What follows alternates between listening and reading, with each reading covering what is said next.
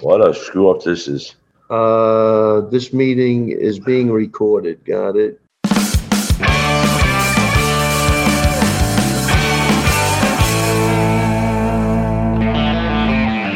Those are the voices of legendary MMA characters Lou Neglia and Ray Longo. And I'm Chris Weidman. This is Won't Back Down, presented by BioXcellerator. So Ray Longo, I know most of you guys know because he's my head coach. He's in my corners for every every one of the fights.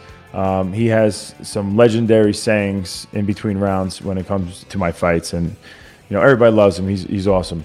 But today's show is really about Lou Neglia. So Lou Neglia is an amazing person. He is interesting, fascinating guy with a crazy story.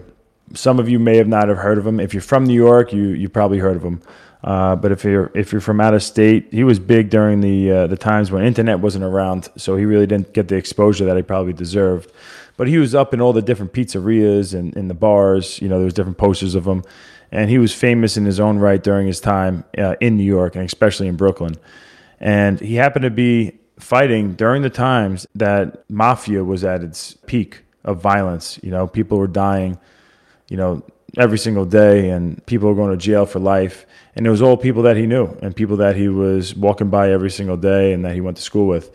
And somehow he was able to navigate those borders and stay stay out of that crime life at a time when it was almost admirable to be a part of it especially as an italian kid in, in brooklyn. You know it was almost something that you aspired to be. Hollywood was pushing it with all the different movies that were coming out with um, godfather and goodfellas. And so for him to be able to stay out of that criminal life um, and his whole his whole environment was saturated with it is an inspiring story. Um, and he's really stayed true to his values from the beginning. Um, I, I, got to know Lou Neglia because he was the promoter of the local MMA show called Ring of Combat um, that I fought my, all my fights in before I ended up going to the UFC. And that show now has been around for 20 years. And most shows, you know, they come and go every single year. You know, it's hard to keep a show going that long. Um, and, and it's because the way he treats the fighters and he treats people. Um, he just treats everybody with respect, and and return everybody respects him. He now has sent 80 fighters to the UFC from the Ring of Combat. There has been multiple world champions uh, in the UFC that came out of the Ring of Combat. Me, Frankie Edgar, Eddie Alvarez, and Matt Serra. Um, so he's accomplishing such such big things, and so I'm really excited for you to hear his story.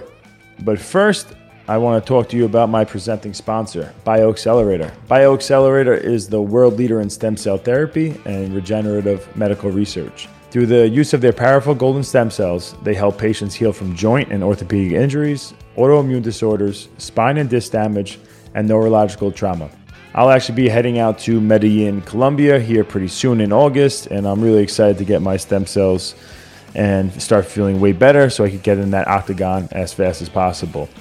All right, here's my conversation with Lou Neglia and Ray Longo, which you also can watch over on the Chris Weidman YouTube channel. The premise of my show is like an inspirational story type thing for the most part, and then we BS. But with you, it's almost a um, it's not it's a non-traditional inspirational story, in my opinion.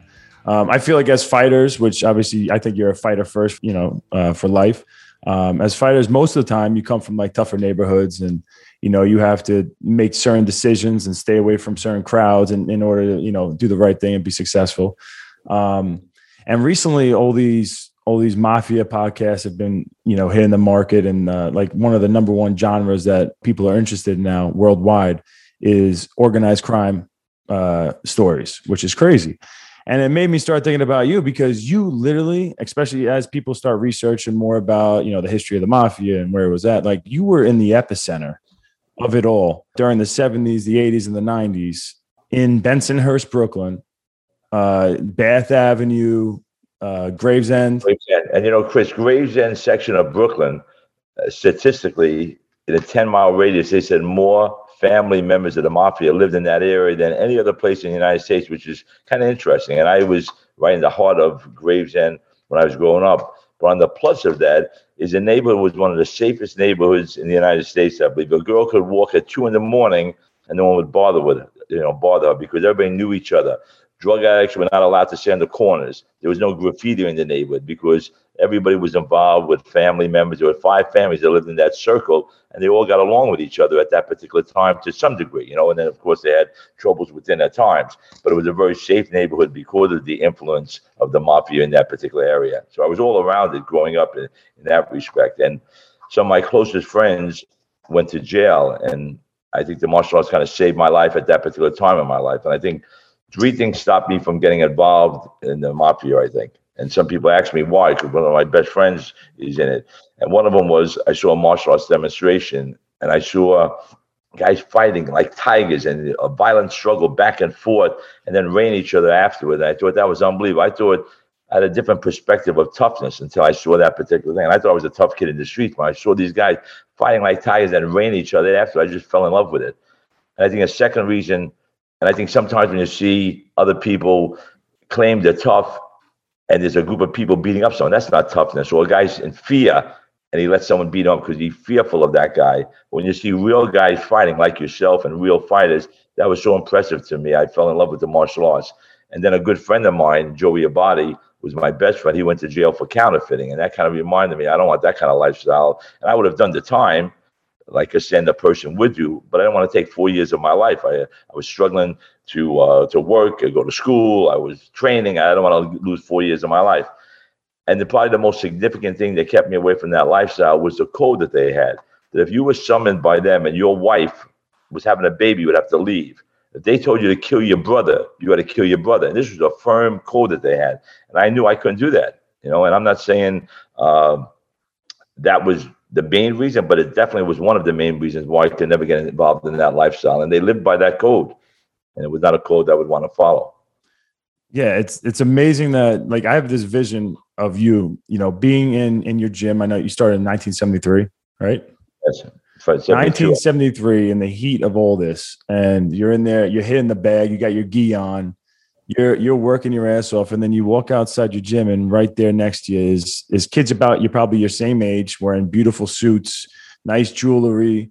They got all these girls around them, and you're an Italian guy, and there was there was almost like a, an uh, you know people aspire to be in the mob, mafia at that point. I think, especially I'm guessing in your area because the movies that were coming out, you know, the Godfathers and Goodfellas and the Bronx Tales and the casinos, and it's like, how did you, yeah, how did you stay away from that when it was it looked like easy? And you're a street guy. It's not like you're a doctor or a lawyer, a banker. That's not you. You are a blue collar guy. I think just naturally, and I think it would be easy for you to just jump right in there. You know how to make money. You're a smart dude. You can play a street game, you know, and it just looks like it would be second nature for you to jump in there and make that money and be right in there. And I, I go back to I think what I was saying before. I think I'm a man of my word, and if I joined, I would have to follow that code. And I knew I couldn't follow that code in reference to sometimes having to kill a family member or leaving your family if they're in distress when they call you, when they summon you, you had to go. So I think that code was one that I knew I couldn't follow for sure. Yeah. Um, I think we'll get back to more stuff with, with the crime stuff, but moving forward, and I, and I feel like this would be, at least in my head, obviously I'm younger than you, but I've heard from guys, you know, a little older than me who were around watching you when you were, you know, in your prime and coming up in the kickboxing rankings. Um, so you're from this crime ridden area. You're Italian. And at that point, you know, Italians, you know, mafia is, a, you know, something they should de- definitely, you know, consider.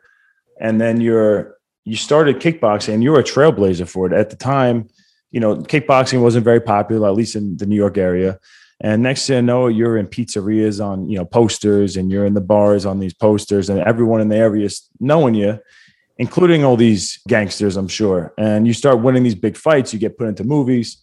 Um, it's crazy all the success you've had while being next to all these people who are kind of going down the wrong path and I think and they, were very, they were very supportive too. I mean, they would buy blocks of tickets, sometimes 50 tickets, and just give them away to, to their uh, friends and whatever. So, you know, at sometimes we had three or four different families at these fights, and they were very supportive of me, and they were very proud of uh, the accomplishments. And and I'm hoping that some of the kids in the neighborhood also uh, were influenced by that. They saw that there was another way to be successful other than being in the mob, you know, and and later on, I got a Corvette, and I was very proud of that as my first uh, or second nice car.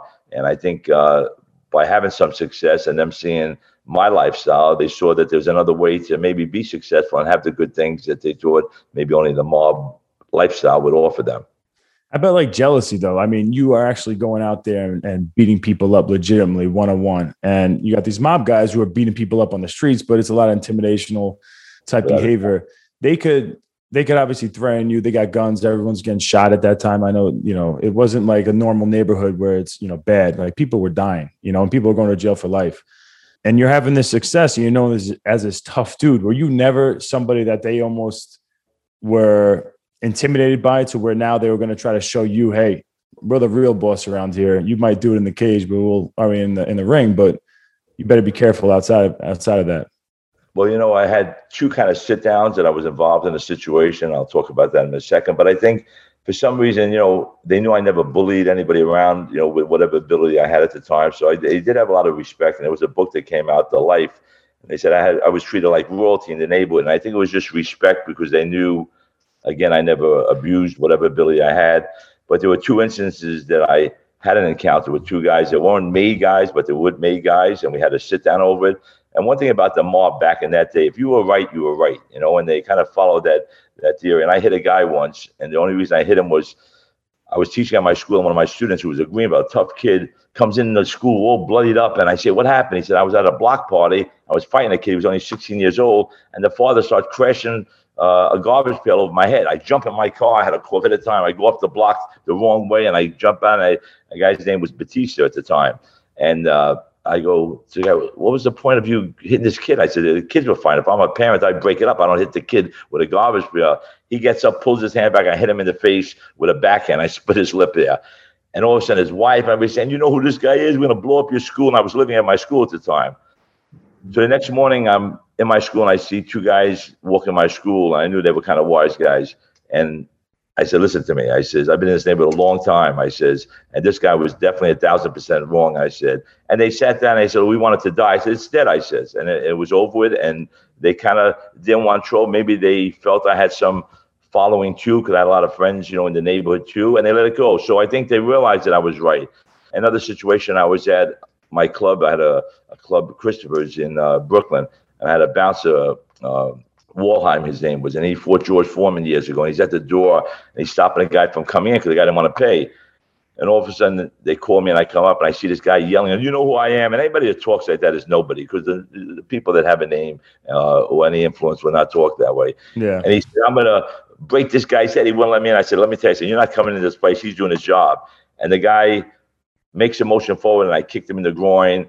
he falls down and then again, I could have followed up with it, but I didn't. And they yeah. took him away. And again, people were talking, oh my God, this guy's with this guy, this guy. And the next two days, I get summoned to meet with some people. And we sit down. I said, let me tell you, the guy, was, and they slapped the guy in front of me for acting the way he did. So again, there was always a code that they had. So maybe that's why they didn't bother me in the neighborhood because they knew I wasn't doing anything wrong in that respect. So um, I'm hoping that's the reason that it was. They respected the fact that, you know, uh, I didn't do anything wrong in the neighborhood, and I didn't use my influence in a negative way.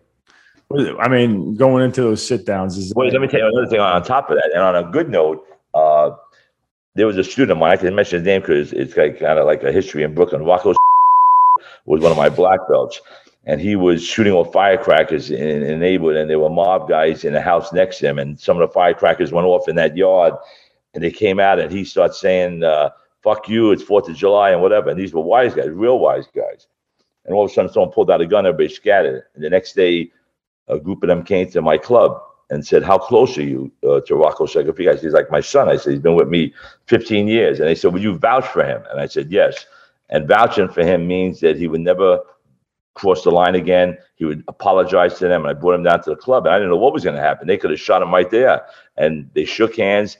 And to this day, he became close friends with them. They got him a job in the union. So it's interesting how sometimes the influence I had in the neighborhood helped some people, you know, and in this case, it saved his life because they were putting a hit on him.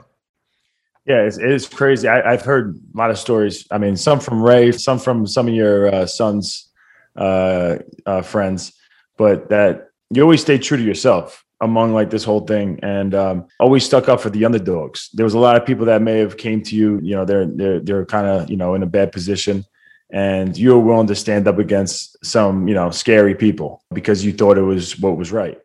Well, I believed it was right at the time, and and it happened to work out. But you know, you know, they did have a lot of respect back in the day, and I think you know the admiration of respect is based upon your ability, maybe your actions and accomplishments, and uh, and your qualities. And at, at the time, I mean, May guys back in the day, and I think it changed a lot, but May guys, you know, they did a lot of help in the neighborhood also, and they gave jobs to people, great union jobs. A lot of kids in the neighborhood got, and sometimes they got paid for it, but almost like the government, you know, they pick up your garbage, but they get taxed. So they did sometimes charge people, other times they did them for nothing, but uh, they did help a lot of people in the neighborhood, the real old timers, and uh, people that had problems would come to them, and they would fix the problems. And uh, back in the neighborhood, you know, if you had a problem, you'd go to a wise guy, and, and they would help you out with it. A lot of people in the neighborhood sought their help and got their help from them. So they did do a lot of good things in the neighborhood also. Yeah.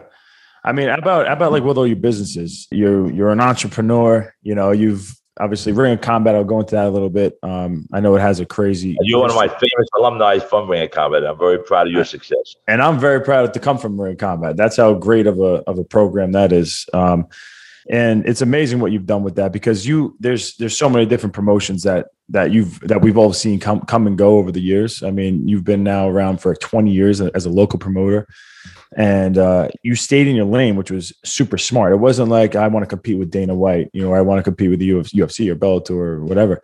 You were all about the fighters. You were giving us a, an opportunity to to thrive on a local scene against the best fighters in the world, the best fighters around. I mean, you were flying people in, and no matter what, if, if someone was in a contract or what, there was no question of if the UFC wanted us or Bellator wanted us or World Series of Fighting or something, something that you see, you know, it's something bigger moving forward. You had no issues. You were never holding a fighter back. You were never like, now, Chris Weidman, you just won this championship. I see you as a potential UFC fighter and a potential champion. I'm going to keep you here with me and we're going to make money together, as opposed to just saying, nope, I, I hope the best for you, which is so crazy and I think that's a big part of your success and why you've been able to keep that promotion going so long and so successfully. Successfully, it's what eighty. Just give a quick history. Eighty fighters now from I think it may be more at least on the website. Eighty fighters that had fought in ring of combat have gone on to the UFC. They've they've been multiple champions. Me, Frankie Edgar, Matt Serra, Eddie Alvarez have become champions. Um, me, Matt, and uh, Frankie were all champions in ring of combat, and then moved on to UFC and became champions there. And Eddie Alvarez, I think, just had a couple fights. His first pro fight was with uh, Ring Combat, also for sure. And Frankie Edgar, some of his early fights were with Ring Combat. I'm very proud of that Ring Combat alumni.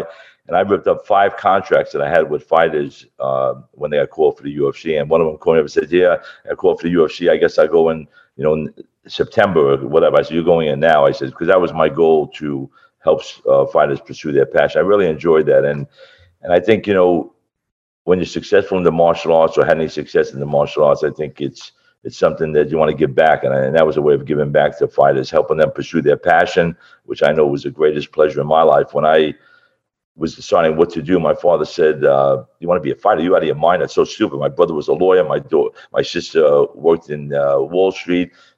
And even though he had good advice, no one could tell you what you really want to do to make you happy. And I could have pleased him and family, but if you don't please yourself, you'll never be happy. So uh, and then later on, he became my biggest fan in an interview. He said, "Yeah, I always wanted to be a fighter." He was lying because he never thought he'd be a fighter, but he meant well. Our parents always yeah. mean well, you know. But you know, you and your heart have to know what you want to do to make you happy. And uh, so, after I had whatever success I had in my field, I was happy to help fighters pursue their passion. And I knew that that was their greatest pleasure. You can give a fighter like yourself and other fighters multi-million dollars for the feeling you have when you win a championship or if you win a fight and all that. And you know money can't buy that feeling. I was just happy to be part of someone else's passion and pursuing that passion. Yeah and that's obviously another a morally good thing that you're doing that most people wouldn't do at this point. They have an opportunity to make extra money and maybe even take a percentage of this kid's earnings moving forward even if you were to let him out of the contract and of the ufc all right i'm going to take 30% of your earnings moving forward if i let you out of this contract I mean, there's a lot of local promoters that have done that and probably still are doing that. And for you not to go down that road, I think is just you're a good dude. You know, you're a good thank, guy. Thank you for that, and Chris. I think you know too. You know, doing good. You know, they say do good, feel good, and it's so true. There's guys that are millionaires that committed suicide. You know, and you can't really buy a good feeling or good moments in your life, and you got to create them and do them. You know, and I think doing good, you feel good. And at the end of the day, you should feel better than you felt when you woke up. Because when you wake up in the morning, you have a whole day ahead of you. You could act with honor, integrity, you could be lazy, you could be whatever. But at the end of the day, you know, you feel better if you had that day and mapped it out the proper way. So I think at the end of the day, I always say you should feel better at night than you did when you woke up. You know, if you lived a good life and a good day that particular day. Yep, I'm with you. Uh, let's stick with the let's stick with the promotion. So let's go to the early days. Throw Longo in here too because you guys were partners early on. At the, it was at the Vanderbilt in Huntington, right? For a while. Well, we met even Um, way before that. Oh, yeah. yeah, Oh, way yeah. before. Well, I actually went to that show. I might have been 12, 13 years old, and I was in one of the sky boxes, and I had no idea who you guys were at the point at that time. But it was my first time seeing any type of martial arts combat at that level, where there was everything going on in there. I And love what that. a bit. scene! What a scene it was. Uh, even for me at that age, I was like, you know, it was unbelievable. So yeah, give me what what was that like starting up a promotion and then moving forward to the point that you're at now, and then also curious if like if the mob guys at all were trying to lean on you, take try, you know, they see your success, are they trying to lean on you, try to get percentages and all that stuff? You know, that never happened. And I don't know if it's because they respected me or they gave me a pass. I don't know, because at the time they were getting involved with a lot of other businesses and getting what they call a tax, TAX. Uh, but they never bothered me in anything that I did. And I never asked why. I just enjoyed the fact that it wasn't affecting me, you know, at, at that particular time. And, uh, and we had a lot of guys in the club that I had and came to shows and all that. And, and they left it kind of alone. So, and, and you know, one night at the club, just go back to that, and then we'll come back to the martial arts promotion. Yep. The guy walks in and he says, "Oh my God, you're gonna have trouble tonight." He pointed to ten guys at the bar that were known troublemakers, and I said, "Really?" I said, "Those guys have been coming to my club for six months, and they've been acting like gentlemen." So it was just something that happened. then one guy. I see two guys arguing. And both of them are half a wise guy. I say half a wise guys mean they're not me, but they're friends of them, you know Yeah. and the guy's name was Jimmy, and I, and he knows I talk about this story because it's really kind of you can't make this stuff up. So he's in this guy's face, and they're arguing. I said, Jimmy, you can't do it over here. I knew he was about to hit the guy. Okay, Lou, and he leaves. About ten minutes later, cops of I hear sirens in the neighborhood, and the girl gives me the phone and says, "You got a call." And uh, the guy, Jimmy, and I said, "Jim."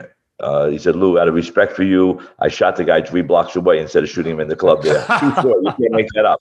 You know? Only But- now can you actually tell these type of stories. Yeah, it's right, crazy. sure. It's So amazing. that was 30 years ago, you know, and uh, it was interesting. The guy left, and then Jimmy leaves, the other guy leaves, and then they encountered whatever they did outside the club there. But uh, uh, no, I was very fortunate not to have them get involved in anything in reference to what I was doing. And I started promotion back in Brooklyn, you know, and once I stopped fighting, I missed it so much. It's such a hard thing to decide to when to stop. And Rocky Graziano was probably one of the guys that gave me the best advice at the time. And he came to a lot of my fights because he was from Brooklyn. And he said, You won the championship, you defended it three times. Why don't you stop and open up a school and use your name? Because he knew my name was pretty popular in Brooklyn at the time. And I took his advice. It was the best thing I ever did because I uh, my school was very successful.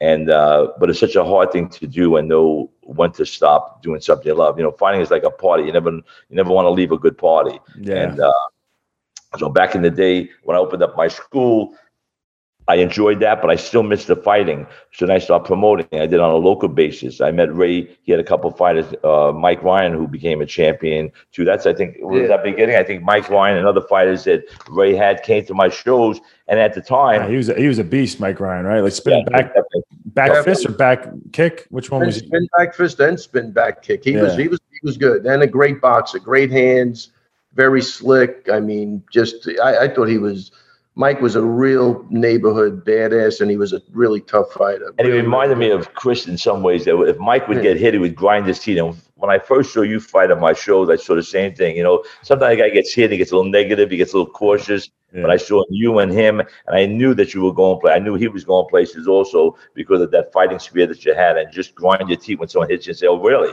You know, not not the negative, go forward and, and all that. Yeah. So I think I met Ray through the promotion, and we're talking about thirty years ago, Yeah, thirty-five years ago. we're, we're you know i remember i sent mike to his school to spar one time and i remember he comes back and goes man i don't know man he goes i don't know if that's sparring or whatever and i go really i'll go with you next time and i'll never forget this we go in and i'm talking all Wait, out so you're with Mike Ryan. You're bringing yeah, him I, I take school. Mike into Brooklyn, and you know, just being in Brooklyn at that time was crazy you're in. What you year know, are we talking right now? What? What? what, the what is- 80s. I'm going to say Early, 80, early 80s. Early Wow. 80s. Definitely early 80s. I'm going to say Wow. 85, 86, 80, you know, right there. So it was. I was uh, two, just to give a good reference. Yeah. Oh, that's great. Now look at me. I'm a host of a podcast. Yeah. What's up, little boys? That's great. That's Well, great. I, I didn't like that thing where you were at the Vanderbilt and you were 12. Yeah. and even that was bad. I was like, I saw you Uh, start lowering in the seat. You disappeared at that point. but I remember watching that first round of sparring. You got to remember, we're in Brooklyn. Uh, his school, like the lighting was dim. There's blood all over a, a white canvas mat. I'm like, That's oh, badges of honor. That Yeah, blood was badges of honor. My students loved that. When I closed my school and we took the uh, uh, ring down, everybody took a piece of that canvas because they had so many memories from it. Yeah, so I mean, I can't believe I'm just proud of Ray for being a rich kid from Long Island, going all the way to Brooklyn and not being afraid. But it's funny, you know, when Ray Must have came made him feel safe. Yeah, no, nobody grew up poorer than me, but that's beside the point. But uh, uh, but anyway, he comes back after the first round. I go, Mike, this ain't sparring. This is this is a fucking fight. Like this isn't even. And then that was it. I go, you got to change. You know, just got to go after everybody. And then he So, became. oh, so was that that wasn't a thing though? Even for you guys back on Long Island, you guys weren't killing each other at that point. Not at that point. I mean, I did, you know, I really learned a lot from Lou, especially in that, you know, aspect of fighting is that, you know, it was different back then. You, it, the sparring was different. I'm going to say even then today. Now it's more sophisticated. We're way smarter. We know Yeah. about CTE. We're going to take Yeah. certain precautions and everything. But Mhm. back then it was just something that, uh, a fight. It was really Yeah, a it- fight. it a was violent violent. You- struggle with two yeah, guys. yeah, you know, you weren't you weren't sparring. We went there to fight at that point, and it was okay with him. So I go, you know, and Mike was a really he was a tough, he was a badass, and uh, and that was it, man. I'll never forget that. That first day, I was like, wow, this is this is different. man. This is What were the what were the rules? Was it was it it kicking was, the it was legs, the sparring. head, everything? Yeah, Oh, kicking, yeah, yeah, it was punching, just- everything. It was kickboxing, But there was no quitting. No one would ever say, I can't do it anymore. They would finish that round no matter if they had one arm left to fight. You know, so it was really a, a- but I do believe at that particular time, you know, uh, that fighting spirit you develop from spawn, you know, the training was harder than the fights that you would encounter later on, you know, and I think uh, that was very important at the time. And, and even though science is very important, stamina is very important, you can't beat fighting spirit. I mean, that's going to pull you through that, as you know, and all good fighters know. And that's what we Yeah. developed a lot in Yeah. Brooklyn. And, And Chris, just to add to the, the to what we've been talking about too, and even when I would go down there, I mean, there were guys telling me, "You going, to, you go down to Brooklyn?" He goes, "You know, people get killed down there every. They don't even report about it because I mean, I'm telling you, like they were You go missing sometimes too. they were the very issue. intimidated. The things they said about Lou, and I was like, man, I, I, I don't, I love this guy. I don't really know why anybody would say anything. And uh, the thing, even when we became partners, I was training. Uh, I wasn't training him, but this kid, one of Lou's students, became a doctor. He's one of the top orthopedists. I think you met him, Robin Gurman. yeah, uh, Robert Mann. Robert Mann, Mann, right, right. I, he's Robert Gurman is his Uh, name. Now I don't know if there was you know divorce or Divorce, whatever the fine. thing was, but he would come down. He was going to University of Pennsylvania, I believe, and he would drive down. I'd spar him on Sunday nights, getting him ready for a Thai fight. And he was a great kid. I really Nice loved kid. this kid. the He mother, too, a couple great. of times, and then I went to watch him fight. He ended up winning the amateur uh, Thai boxing cha- uh, title. So shout out to Robin Gurum. But while I was there, I sat next to his mom, and what a sweetheart this lady was. And all she talked about was Lou Neglia, how he saved the kids in the neighborhood. I think she said her son was dyslexic, and Lou encouraged this kid to keep going. And now he's one of the top orthopedists in the country. And she just went on and on on how he was like a father figure to a lot of kids that didn't have fathers and they had problems in the neighborhood. And I was like, I'm sold, man. I, I, I always I liked them before, but this just put the icing on the cake. I was like, I don't know what these people are talking about. Uh, I I just uh, thought he was a great guy, and she really. After that meeting, I said, "Why don't we do something on Long Island, man?" Because we were at a place. He was promoting fights at Lemire. It was like a Catering like a little catering hall. The Uh. chandelier basically, Chris, was on your head when you were in the ring. I'm like, You couldn't do any jump kicks. You'd hit the chandelier. he's going to deny amazing. all this, but I That works for it. me. I don't jump. He'll deny this, Chris, but I saved his life. I brought him out to Long Island. And then, uh, well, I think we started doing shows at Holy Cross High School. We did a Well, couple of Mineola. shows. What about Mineola? Didn't we Well, go that was there? that was way after. Yeah, okay. but, uh, All right. And then we went to the Huntington Hilton, and then they were building the Vanderbilt. And I think it was uh, Scott Burback said, you know, I have a connection over there. They they want you to do shows, and then that was it. That Vanderbilt became. Uh, One of the best venues. yeah, I mean, they- with the, like you said, with the skybox, it was a very exciting place, and I think that's how we really got started together. Was just really moving to Long Island and getting a broader base of people coming to the fights. But one of the things people don't realize is that you know, even it was me and him, but when we did the Holy Cross shows, we were walking up and down the block, stapling those flyers to the poles. Now, I was already had to be. Longo, there's no way you were up early doing this. I know, he, I know, but like he people, got lazy later on. yeah, they, He, they wa- he wasn't always like that. No, no, no, no. definitely not. No, and I did that. Uh, but you know what I'm saying. So people don't see that though. But we really grinded out building a following, and then we had a really great local following between the fighters I was trained, the fighters he was trained. They brought big crowds. We Just didn't. our fighters alone, our own Yeah, like even teams. like my know, guys would always fight his guys. You know, we always. We you know, didn't give a shit. Like it, And you guys, guys stayed friends, which is interesting too. Like obviously, there's Right. there could be a rivalry between one of your Oh, guys and and his guy. We'd watch fights afterwards. We'd scream at each other. "Oh, he's winning. No, he's winning. And we'd Yeah. just go back and forth. It was crazy, but it was a lot of fun. And uh, we had. and you know, from the martial arts, I'm very proud of the relationship that you know you develop with people too. Like Ray, he's one of my best friends, and I saw and Ray was a man of his word. And and through the martial arts, you know, so many positive things happen in my life. Friendships, even with yourself, I consider you a friend, and Ray, which I know for many many years. And uh, and that's why it's nice to give back something. Sometimes we'll tell the student the same great advice, like with that story about man and Robert Mann, that his mother and father tell, but sometimes they'll listen to us more. And it's just great that we're able to sway them, you know, in, in a positive way, going off drugs or whatever it might be. So I'm just glad that, you know, that influence of the martial arts and that relationship with the martial arts opened up so many doors to do other things and develop friendships and help people. Yeah, and, and he really from the, the first time I met, he loved kids. He loved that kids class. And you know, Chris, I'm not really big on teaching the kids, but he would always try to help me. Here's what you got to do. Did they? I mean, he'd give me sheets like, did they do their laundry? Did Yeah. they help? Did they help their parents out? You know, he had this whole. No, he, he did. like- You didn't. You didn't pay attention to any of that stuff. I didn't pay attention. That part I didn't pay attention to, but I, I really did.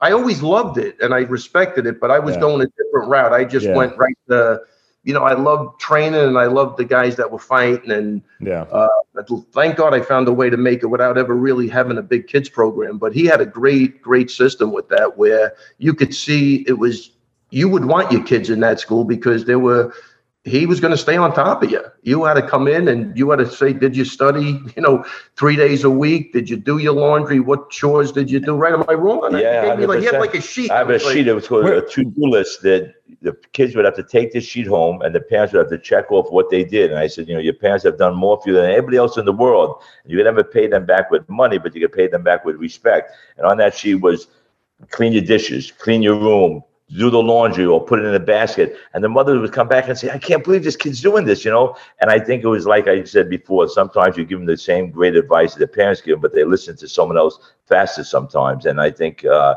that's great. One student passed the bar. This guy, uh, Jeremita, he became a lawyer, and he said the influence of the martial arts and the discipline, as you know, it, it helps all aspects of life. It's one of the greatest things you could do as a kid or as an adult. Uh, discipline and hard work ethics and responsibility and confidence and and all the other thousand other things that it develops. You know, and I'm just glad that Mm. we're able to pass it on to people. Teaching, So- you know, I got as much satisfaction teaching as I did when I was fighting, and you know, it, it really adds a lot of positivity to your life in that respect. Yeah, no, I agree. Um, but at what point were you? Uh, did you? What time did? When did you end up retiring? And did you start promoting fights when you were still fighting? Like I know you. You know, when No. you, you were straight up fighting, and then went into Right, over the promotion. And, you know, it's kind of weird. You know, when I was fighting, I was like obsessed with it. You know, I wouldn't go to weddings. I wouldn't do. I was so locked into it. You know, that nothing really mattered. You know, and I'm not saying it's good or bad. It's just the way I was. And I think everybody wants to be successful, but most people don't want to make the sacrifices. Yeah. I never wanted to be that guy that didn't make the sacrifice. I never walked in a fight that I didn't do to my stamina work or I didn't do enough sparring or something. So I really got too obsessed with it. It's a miracle that my kids are still with me because even though I saw them, you know, during fight time I was a different person. But I ma- tried to make up with them afterwards, you know, and I think Yeah. they appreciated that and it worked out well because we were very close. But it was uh so once I stopped fighting, then I did my school. And then as I had my school, I had a lot of fighters that were interested in fighting, and then I started promoting. And then I met Yeah. Ray later on, and we became partners in promotion and also great friends. Well, yeah, you definitely have that that passionate energy, and I, and you become obsessed, and nothing else matters. I mean, I see that with uh, even with the ring of combat going to your house and how much you're all over the thing. I mean, Mm-hmm. Ray might be your partner, but let's let's be honest about who's the workhorse. Who's the You know, they workhorse in that in that business? What's Yeah. that? Yeah, You know, they say silent partner. Yeah, uh, He fits into that category, but in other areas. But anyway, but he, he does. every once in a while he pops up. You know, And I He'll say say, Chris, talk about being intimidating, man. Like again, I, I'm going to say my high school was a, a wealthy high school. My area was the poor area that went there, but nothing. I went to his. I remember when I first met him. I went to his house one night. We were discussing a fight, and he had his buddy over there. And the guy was shot. He, he was shot like twelve times. He was showing me all his Dookie, yeah, Dookie. yeah, his buddy, his best friend, showed me all his bullet wounds. I was like, "What the hell am I getting into?" And This you're is- showing him your nunchuck videos. yeah, yeah, right, yeah. He counters that with the bullet wounds. You're I like, all showed, right, I gotta him, go. I showed him a black eye, and he showed me eight bullet holes. I was like, "Wow, this guy is unbelievable." You know, I think Chris. You know, back in the day, some of those guys are very talking about. They were like when you meet them, they were really good guys in, in, one respect, and their Great, word, great guys. their word meant so much. If they told you, said you didn't have to fucking write it down, you didn't have to do anything. You knew that was going to be what it was going to be at the end of it. I remember signing a contract. The guy gave me ten pages. I didn't even. I just shook the guy's hand, and I said that that's enough for me. Like, and back in the day, that's the way it was. I think, unfortunately, the mob today has changed. I think because of nepotism and people getting in sooner than they should be in because they're friends or family. I think it changed a lot. But you know, respect at that time, you know, was totally different. A man of your word, you know, was everything. If you did the crime, you did the time, was everything. You know, so it was a different, I think, breed back in the day. But you would love this guy. He's talking about Dookie for sure. Yeah. Yeah, you know, he's that type of guy. You know, in the sense of you know, he says what it is, et cetera, et cetera. It is crazy that, you know, the mafia at that time obviously were doing some terrible things, but they did have a moral compass that they stood by. And it Yeah. did, you know, evolve to being a part of the culture of the neighborhood kids. So there was some, I guess, good things that that came out of the mafia. Would you is that fair to say, or is that They helped a lot of people in the neighborhood. There are people that got jobs that they're still on, union jobs with retirement and all that. And, and the mob was very tight with the unions. And the person they were going to kill, that kid Rocco, they went on to give him a job, and he's their best friend. And they realized he was a good kid. I knew he was, and we spared his life, you know, in, in that respect. And he worked for them within the unions and wound up becoming very close to them. So it's interesting. He did do a lot of good things in the neighborhood. Yeah, and on another note too, I did do like six. I mean, I, I don't uh, seven years in the corporate. I thought you were going to say in jail. No, no, no. Hey, this guy's trying to one up you It next. sounded like I did my- seven years in jail. I'm from a terrible Yeah, neighborhood. I'm I I did like seven or eight years in the corporate world. I'm going to tell you something, man. The loyalty of some of the guys outside, I mean, like that was brutal. Yeah. Run in, in in that life. That life was crazy, man. You get axed, you get fired, like immediately. I mean, it was no. I remember a guy that mentored me in the like the accounting. They just let the guy go, and I'm like, the guy's been here 20 years. Like it was. That's really when I decided I'm getting the hell out of here, man. I want to direct my own future and you know be an entrepreneur and I'll live and die by whatever I do but I'm not going to put it in somebody else's hands and uh so just because you're not like you're squared away or you appear to be squared away that's not always the case but I had guys that I grew up with that the loyalty was phenomenal like they, there's no I would trust some of these guys with my life Mm. and I could I can't say that about one guy I worked with in the corporate world so not not that I'm bashing it but it's not just because a guy has a suit on and he's going, you know, goes to a big building and does work, doesn't mean that guy's not going to stab you in the back either. Yeah. And uh, you know, especially Chris at a time now where you know, you know, you see the crimes rampant in Manhattan. I'm sure it's one of the reasons probably you got the hell out of here. And uh, you know, you call a cop now, nobody wants to do nothing. They're afraid of going to jail. So yeah. you know, like what Lou mafia said, is coming back in, I think. well, I tell you what Lou said at the beginning. Look, there's They good- kept the neighborhood clean. my point is there's good and bad with everybody, right? Yeah. But man, when you can walk down in your street at three in the morning and not worry about anything, yeah. That's that's not pretty bad. cool, man. Now, you're not doing that today. I'll Yeah. tell you right now. So Well, in South know- Carolina, I'd like to beg to differ. It's perfect out here. Very peaceful. Very peaceful. People smile at you and then they wave to you. And they're not they're not being disrespectful. They're just being nice. Um, But whatever neighborhood they were in, it was a clean neighborhood without a doubt. There's no question. Back in the day, anyway. yeah, that's that's crazy that they were able to keep the values of the area like that. Even when I was growing up, like some of the people that I knew were involved with the mafia, obviously it was on the level of you know what you guys had to deal with in the 70s, 70s and 80s. But even the 90s, early 2000s, some of the guys that I knew that were This involved, age situation. Yeah, you yeah, keep, no, no, you keep falling you. back into this age. Two years old, 12 years old. what can I say? What can I say? were you then? You were in the womb. You're, I mean, you. I know you're. I, somehow you're older than Longo, but you don't look like it. Like, I mean, what are you? Longo's got a problem. He does red light therapy every day. He's tanning in the backyard. you better be. You better hope in five years I don't look younger than you. That's all you should worry about. I know my gray hair is killing me. I don't dye my hair like you. Oh yeah, exactly. right. Yeah. Um, what, was, what the hell? I lost my train of thought. Where, where was it Back going? the day, you were saying Oh yeah, like the mafia guys though. Like I didn't mind being around them. I didn't like there, there's some other type of people that I knew to stay away that. from because they're unpredictable. Like I, I, that's what I didn't like. It was uh, you know, corporate maybe people. my best good. friend. The other and the, next day they're stabbing you in the back. I don't. I, I always kept distance from guys like that. But the guys who were the like the mafia guy, mafia guys, I wasn't. They were pretty normal people that if you disrespected them, you know, then you would have a problem. But other than that, if you're a good dude, they were going to treat you, you know, with respect. And I'm not saying it's right or wrong, but you know, from their code that they live, and even when they shoot someone, you know, they would say he shot himself, but he knew the code that we live by, and he broke that code. And it's interesting, you know, their way of thinking about that. You know, they believe, and I'm talking about old school, that you know, if you broke that code, you deserve the consequences of it. You know, Yeah. Now, and they truly believe that. Now, so you're stuck up for all these underdogs, um, and you know people that were going through tough times, and you know maybe people that were getting bullied. But a lot of what the mafia did was some bullying tactics. So it was almost like anti-mafia tactics is what you were living by as well. Was that was that ever like a, an issue, or like where you had to you were backing somebody up for the right reasons, and it it's, it ended up you know it's probably why I never got involved in that because some of the things they do, you know, and uh, as I say, you know, in some ways I praise them, in other ways, you know, it's just not the way I would operate there, you know. And I I like creating history with people. I think uh, that's one of our greatest accomplishments in life. I have students that for the rest of their lives will talk about things that happened, you know, and the history we created. So I agree with what you're saying, and that's why I never became part of them because I respect them in one area and didn't agree with them in other areas. yeah that's definitely uncommon. Um, Longo, let's go. Let's pull. Let's get some stories out of Neglia. What do you got? I think this was good. I think again, it's just uh, you know, I know like you, you know, the adversity with you breaking your leg, and I know you know you'll come back uh, strong from that. And like again, there's all different types of adversity, but even coming from a neighborhood like that and being able to accomplish what he accomplished Mhm. is is really crazy. Because if you listen to some of these podcasts now, like man, I'm 60, so I, I'm losing friends here and there, right? But these guys lost friends by the time they were 25. A lot of guys were shot dead in the street.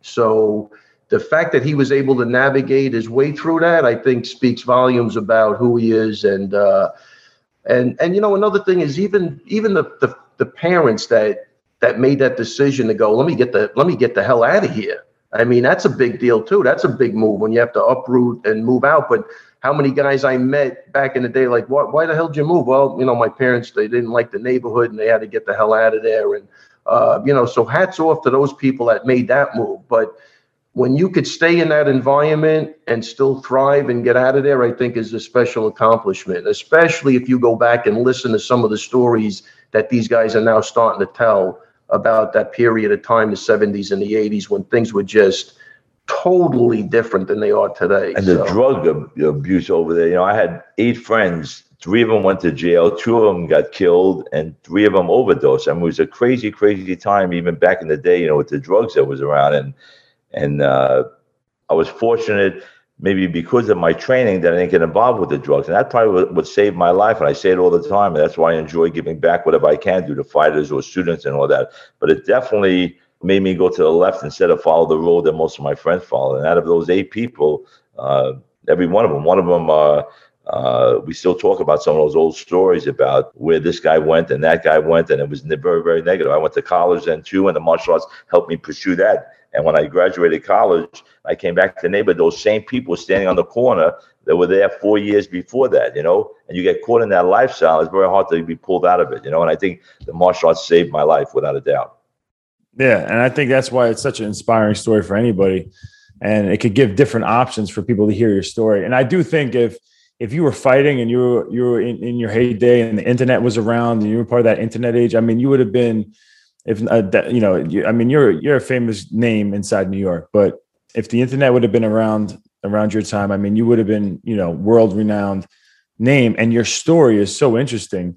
And I feel like sometimes, like you know, because the internet was around, we're, we're we're missing that, and that's why I want to get this this type of story out because it really is such an inspirational story. How you came, how you really stayed true to yourself in every aspect of life and all different types of businesses, in the worst crime climate area there really was, you know, at the time. That, those years were probably the worst, you know, Right, back in that day. You know, crazy. there were killings on my block. I mean, when the Bonanno uh, family had a rivalry within the family, there were 12 murders within a couple month radius. And people would walk up and be, there, there was no cameras around, there was no DNA. And people say today, old school people, you know, if it wasn't for the cameras, the DNA, and uh, wiretapping at the time, more people would be killed today. But it was unbelievable. People would be shot on board there. No one would talk of who did it. No one. I didn't see nothing, and it happened a couple blocks from my school. There were two murders, two blocks on my school. And back in the day, there was, I think, twelve murders within a two-month radius